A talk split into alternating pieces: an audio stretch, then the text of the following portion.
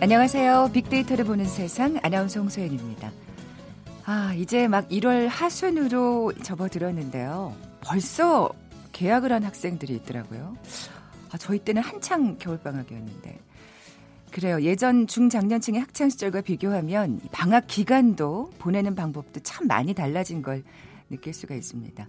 초중고 학생들의 방학 기간은 학교별로 차이가 있고요. 좀 더 자세히 살펴보면 일주일 남짓한 학원의 방학 기간이 돼야 가족 여행이라도 한번 다녀올 수 있는 시간적 여유가 생긴다는 게 요즘 학생들의 방학이더라고요. 아, 긴 겨울 방학, 시골 외할머니 댁을 찾아서 동네 친척, 친구들과 눈싸움 하던 추억 어느새 사라지고요. 학기 중에는 공부하느라 방학에는 부족한 스펙 쌓기에 눈코뜰 수 없는 시간이 돼버린 것 같아서 참 아쉬운 마음이 듭니다. 낭만이 사라진 겨울방학 부모님들도 분주하기만 한데요. 과연 북한의 방학은 어떤 모습일까 궁금합니다. 잠시 후 북한을 부탁해 시간에 겨울방학이란 키워드로 남북한의 차이 살펴보려고 합니다. 아, 예전보다 주변에 패밀리 레스토랑은 줄어든 것 같고요. 이 스테이크 전문점이 늘어나고 있다는 생각 해보신 적 없나요? 요즘 저가형 스테이크 전문점 창업이 인기라고 합니다. 빅데이터 창업 설명서 시간에 빅데이터로 분석해 봅니다. 자, 그럼 먼저 빅퀴즈 문제 드릴까요? 음, 오늘 겨울방학 얘기한다고 했잖아요. 어린 시절 불렀던 이 동요도 참 생각이 많이 나네요. 고드름이라는 동요 많이 부르셨죠? 저 연습 좀 했습니다. 음, 고드름, 고드름, 수정 고드름. 고드름 따다가 발을 엮어서 그 다음이 문제인데요. 예, 음, 음방 영창에 달아 놓아요. 아, 노래를 너무 못 불렀네. 자, 그 땡땡방 영창에 달아 놓아요. 이 부분을 맞춰 주셔야 되는데요. 영창, 유리를 끼운 창을 뜻하죠. 어느 방 영창에 고드름을 달아 놓은 걸까요?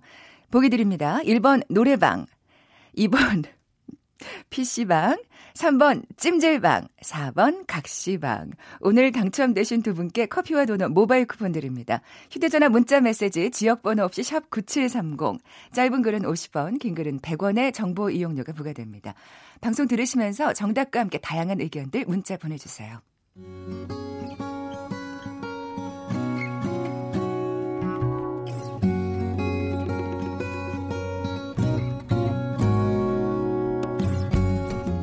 빅데이터야, 북한을 부탁해. 빅데이터야, 북한을 부탁해. 자, 궁금했던 북한의 생활상을 제대로 알아보는 시간이죠. 빅데이터야, 북한을 부탁해. 빅커뮤니케이션 전민기 팀장, 그리고 북한 전문 인터넷 매체죠. 데일리 NK의 강미진 기자 나와 계십니다. 안녕하세요. 안녕하세요. 네, 안녕하세요. 네. 아, 노래 듣는데 매, 메조소프라논 줄 알았어요. 아니, 애들 키가 너무 높. 나 혼자 하면 잘할 수 있어요. 맞아, 연습 때 잘하셨는데. 연습, 연습 송아지로 했잖아요. 송아지를 불렀잖아. 아, 이러면 안 되는데. 다음번에 또 만회할 기회를 주시기 바랍니다, 우리. 예. 윤병준 PD님. 자, 어, 강 기자님. 학창 네. 시절 네. 방학 어떠셨어요? 어, 학창 시절은 이제 시기별로 좀 달랐던 것 같아요. 어린 시절에는 어, 공부에만 집중을 했던 것 같고요. 어, 모범생이셨구나. 어, 네. 네. 중학교에 올라와서는 어, 스키를 겨울에는 스키 타고 아.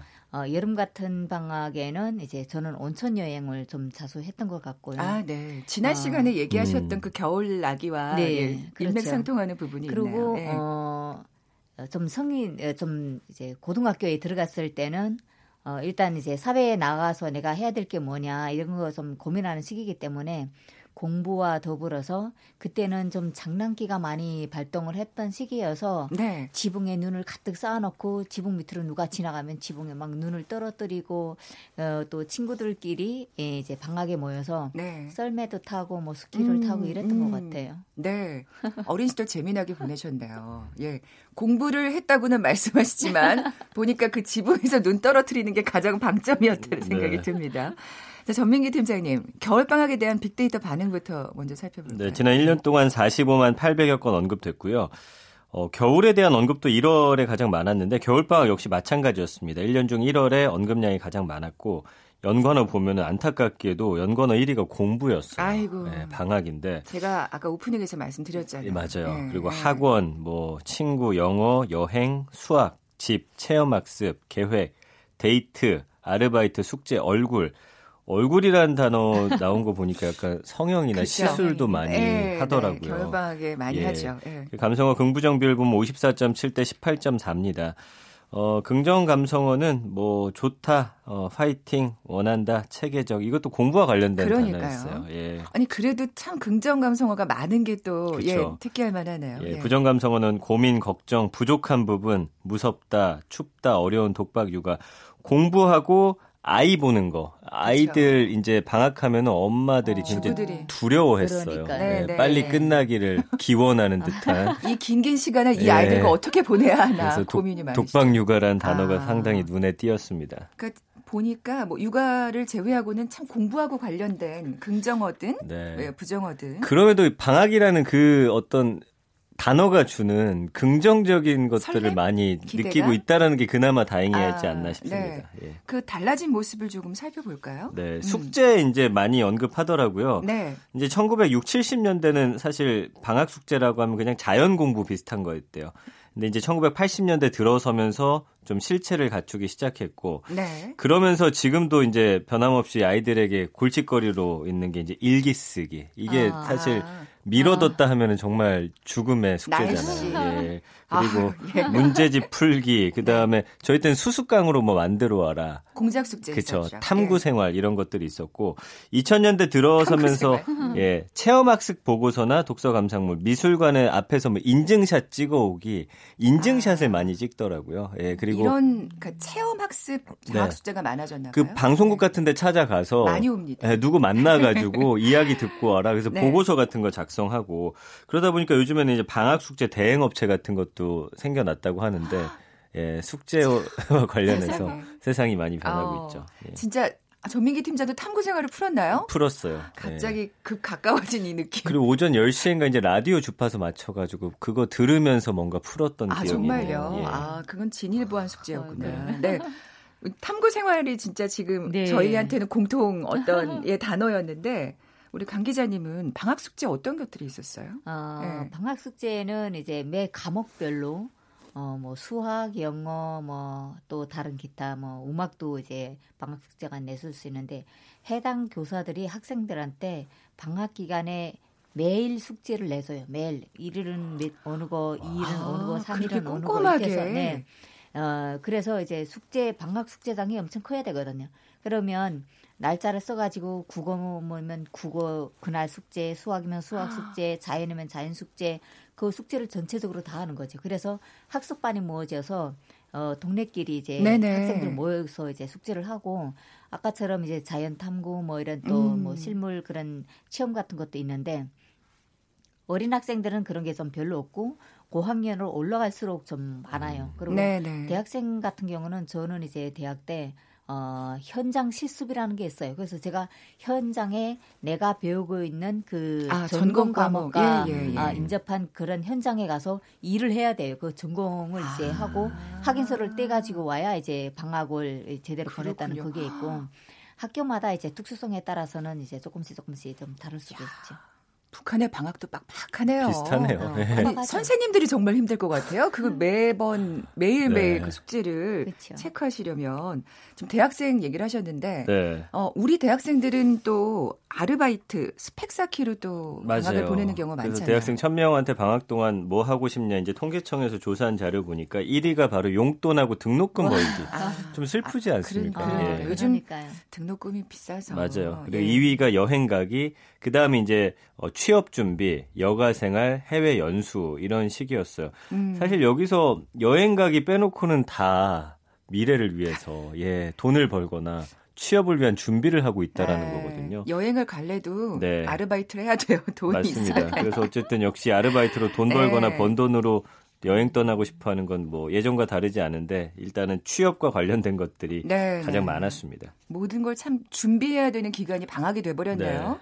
어, 어떤가요? 그 북한의 대학생들도 아르바이트로 예 방학에 어, 돈을 북한의 버나요? 대학생들 아르바이트 용돈 이제 그 용도랑 한국의 대학생들 아르바이트 용도는 좀 다르다고 아, 봅니다. 네. 한국에서는 이자처럼 어, 개인이 뭔가 이제 어, 등록금 마련하기 위해서 내지는 생활비 하기 위해서는데 북한의 대학생들은 등록금이 없잖아요. 어. 음, 음, 등록금이 아, 없기 때문에 그 등록금에 대한 고민은 없습니다. 예, 하지만 생활비 순수 자기가 이제 예, 예. 뭘 써야 되는데 만약 경우 이제 노트북이 하나 필요하다 이러면 부모한테 손 내밀 형편이 안 되면 본인이 스스로 알아서 이제 노트북을 구매할 수 있는 그런 아르바이트를 하는 게 있고요.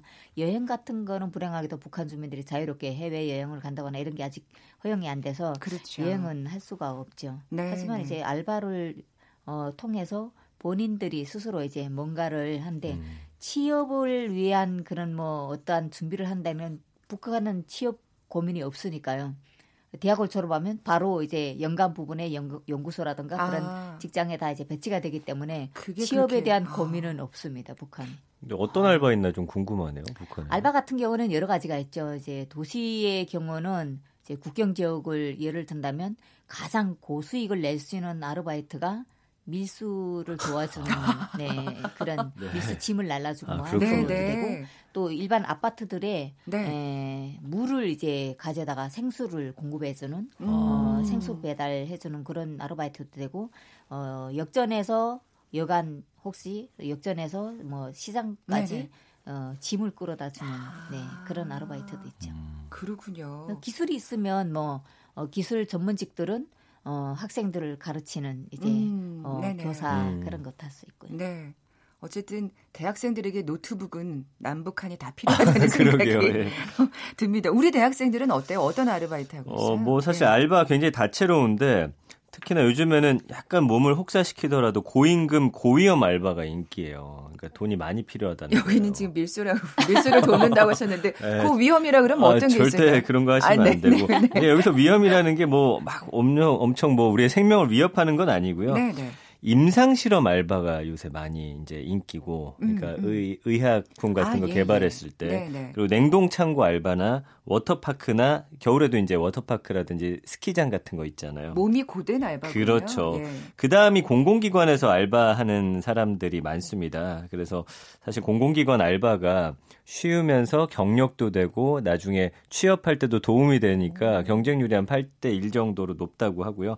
그 다음에 이제 문화 알바가 인기 많아요. 본인도 하긴 하는데 뭐 물론 함께 즐길 수는 없지만 그래도 분위기 자체는 다른 것보다 조금 덜 퍽퍽하니까 뭐 영화, 연극, 뮤지컬 그다음에 영화관 같은 데서 일하는 것들 과외가 예전보다는 많이 줄었다고는 하는데 그래도 과외 알바도 여전히 인기 있는 그런 아르바이트 중 하나였습니다. 네. 예전에는 진짜 대학생들의 그 과외 알바가 좀 짭짤했었는데 제일 쏠쏠했죠. 근데 예. 요즘은 학원들을 정말 많이 다녀서 네, 맞아요. 예.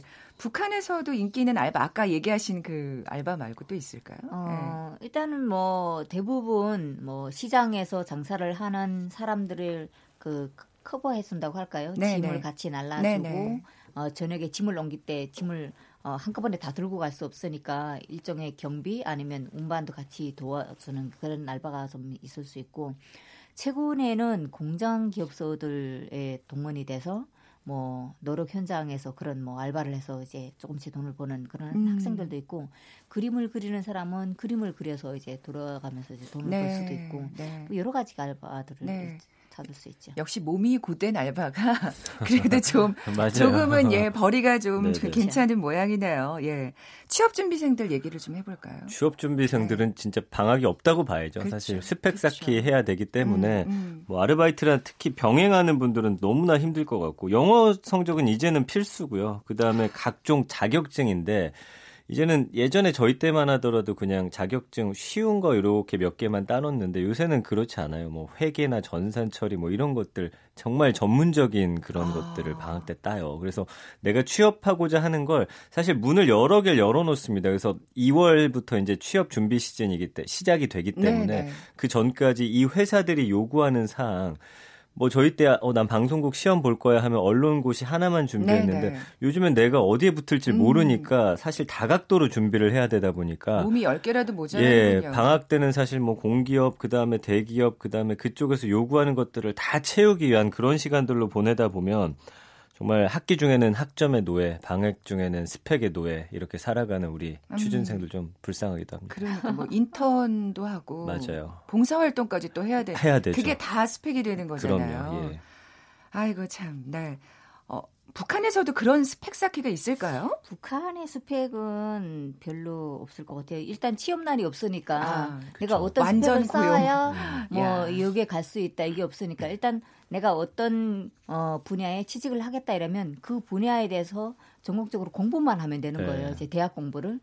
어, 대학을 졸업하는 시기에는 해당 교육과에서 알아서 다 이제 대학생들을 어, 이제 취직을 시켜주고 이러니까 네. 별도로 내가 어떤 걸 하고 싶다 이런 거는 뭐 스펙을 쌓기 위한 그런 몸부림은 안 해도 될 것 같아요. 네. 아, 이 북한과 남한의 대학생들의 그 방학의 모습은 정말 비슷하면서도 다른 아, 예, 좀 차이가. 많네요. 네. 예.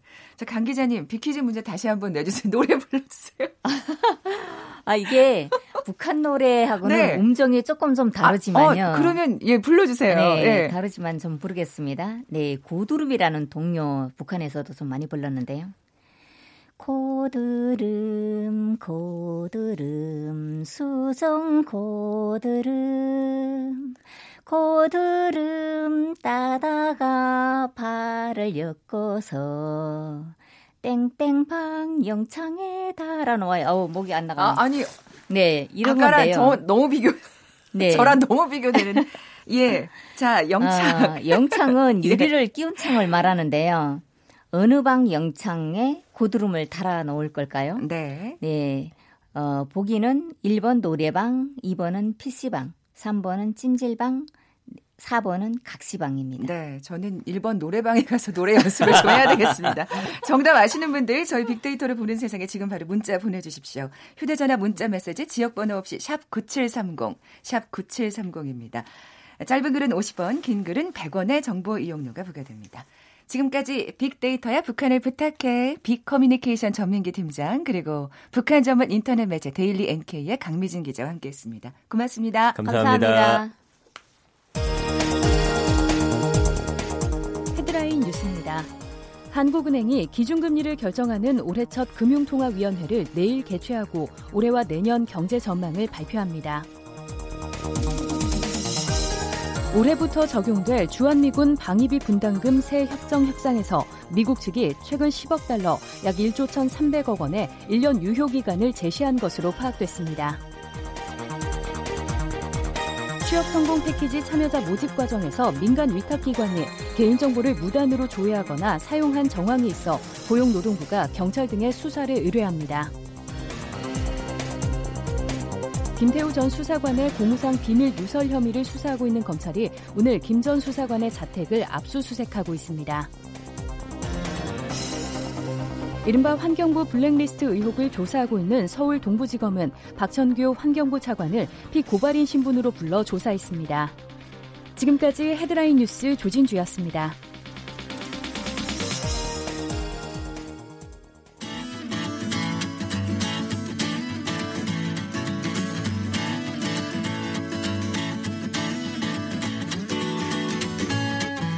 빅데이터에서 발견한 신의 한 수. KBS 일라디오 빅데이터로 보는 세상. 빅데이터 창업 설명서. 네, 소셜 분석을 통한 소상공인 투자 전략을 소개하는 시간이죠. 빅데이터 창업 설명서. 창업 컨설턴트 창업피아의 이훈구 대표와 함께합니다. 안녕하세요. 네, 안녕하세요. 네. 네. 점심 시간이 다가오는데 아주 그 입맛 돋우는 네. 오늘 얘기를 해 볼 텐데요. 네, 벌써 귀 속에서 지금 지글지글 소리가 나는 것 같습니다. 스테이크 전문점 창업에 대한 얘기 나눠볼 텐데 네. 요즘 그렇게 늘고 있다고요? 네네. 네. 아마 그 뭐 미식가들은 또 잘 알고 계시겠지만 지금은 아직은 이렇게 뭐 폭발적으로 늘어나는 정도는 아닌데 네, 네.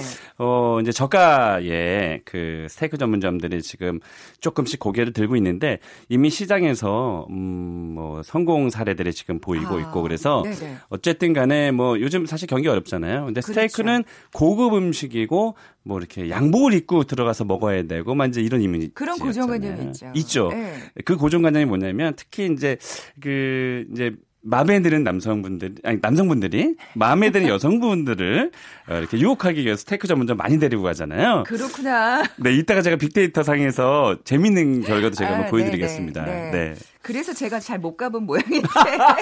아, 왜 그렇게 자학을 자, 또. 그러면 네. 스테이크 창업 시장의 현안 좀 살펴볼까요? 네, 전국에 스테이크를 파는 가게들이 얼마나 네. 있을까 저희가 한번 그 살펴봤는데요. 네. 전국에 약 9,400여 개 정도의 스테이크 어. 전문점은 아니고요. 스테이크를 네네. 함께 다루는 곳들이 발견이 됐고요. 어, 이게 지금 중요한데, 음, 프랜차이즈. 스테이크는 우리가 고급 음식이라고 생각해서 이게 과연 프랜차이즈들이 얼마나 있을까. 음, 사실 일반 이 청취자분들도 아마, 어?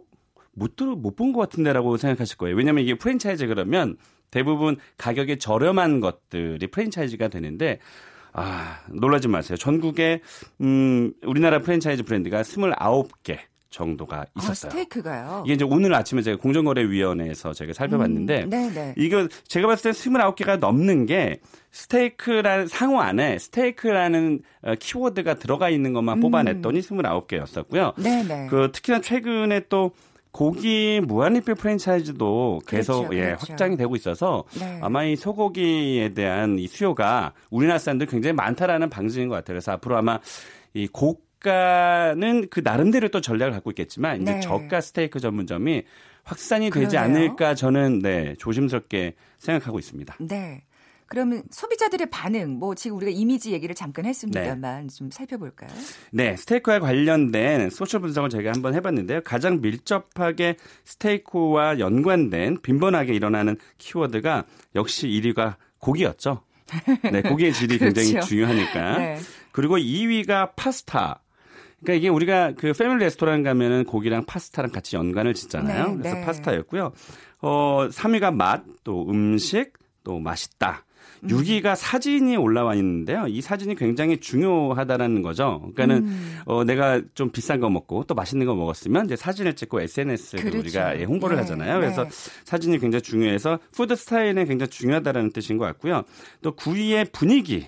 가 올라왔고 음. 10위에 와인이 올라왔어요. 그래서 어, 창업을 앞두시고 계시는 분들 이런 키워드를 조금 중점적으로 한번 생각해 보셔야 될 것 같고요. 감성 분석은 거의 뭐 맛있다, 먹고 싶다, 행복하다, 마음에 들다, 뭐 이제 이런 긍정적인 반응이 전부 다였어요.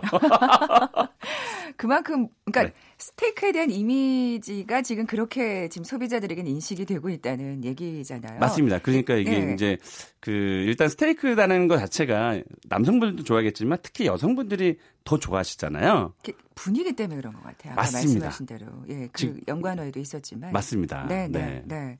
빅데이터를 통해서 그러면 스테이크에 대한 관심도도 좀 네, 살펴보셨죠? 중요합니다. 스테이크를 지금 창업을 해야 될까 말아야 될까? 또 스테이크도 종류가 여러 가지이기 때문에 어떤 스테이크 집을 해야 될까라는 것을 저희가 음, 포털 사이트, 대형 포털 사이트에서 조회수를 살펴보면 그 관심도를 체크가 가능하거든요. 네. 봤더니 안심 스테이크라는 단어가 한 달에 모바일로만 약 한 7,700건 정도 일어- 일어났고요. 이게 등심 스테이크, 그러니까 등심 스테이크를 먹을까 안심 스테이크를 먹을까 이제 이렇게 좀 분분이 갈리잖아요. 네. 등심 스테이크가 4,150건이라서 안심 스테이크를 조금 더 관심이 많다라는 네, 네. 게 보여지고요. 어, 재밌는 것은 함박 스테이크. 이게 원래 사실은 함박이라는 말이 그 일본에서 이렇게 그렇죠. 전해진 거라서 햄버거 스테이크가 네. 사실은 올바른 표현인데 이 햄버거 스테이크가 더 인기가 많았어요. 17,700건 정도가 됐고요. 아, 이게 조금 상대적으로 저렴해서 그런 걸까요? 아무래도. 음, 아마 그런 네, 것도 있을 거고요. 네. 어, 또 제가 놀라웠던 것은 티본 스테이크. 이게 이제 안심하고 등심 사이에 네. T자 뼈가 있는데 음, 음. 안심하고 그 등심을 같이 먹을 수 있어서 요 티본 스테이크를 요즘에 찾고 있는데 이게 78,100건이 일어났어요. 그래서 어, 이게 자장면이냐 짬뽕이냐의 맞습니다. 짬짜면 고급 버전이가 맞습니다. 그래서 티본 스테이크가 어, 안심과 등심 또 함박 스테이크보다 훨씬 더 인기가 아, 많아서 그러네요. 티본 스테이크의 틈새도 우리가 엿볼 수 음. 있지 않았나 생각이 듭니다. 네. 워낙 사실은 이 스테이크에 대한 이미지가 좋기 때문에 말씀하신 대로 조금 가격만 경쟁력이 있다면 많은 분들에게 사랑을 받을 수 있지 않을까 싶은데. 맞습니다.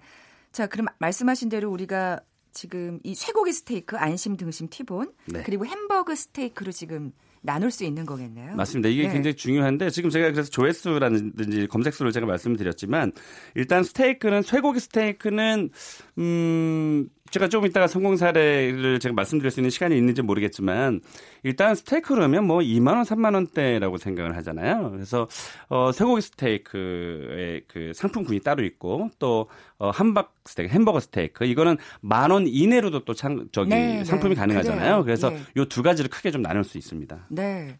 그러면 뭐 좀 성공 사례를 살짝 얘기를 해 주시죠. 네. 그래야 될 것 같은데. 네, 가격, 제가- 가격이 또 중요하고. 제가 네. 가보고 깜짝 놀란 곳인데요. 그 햄버거 스테이크를 5천 원에 파는 집이 있어요. 아. 아. 마 엄청 놀라셨을 거예요. 그래서 네.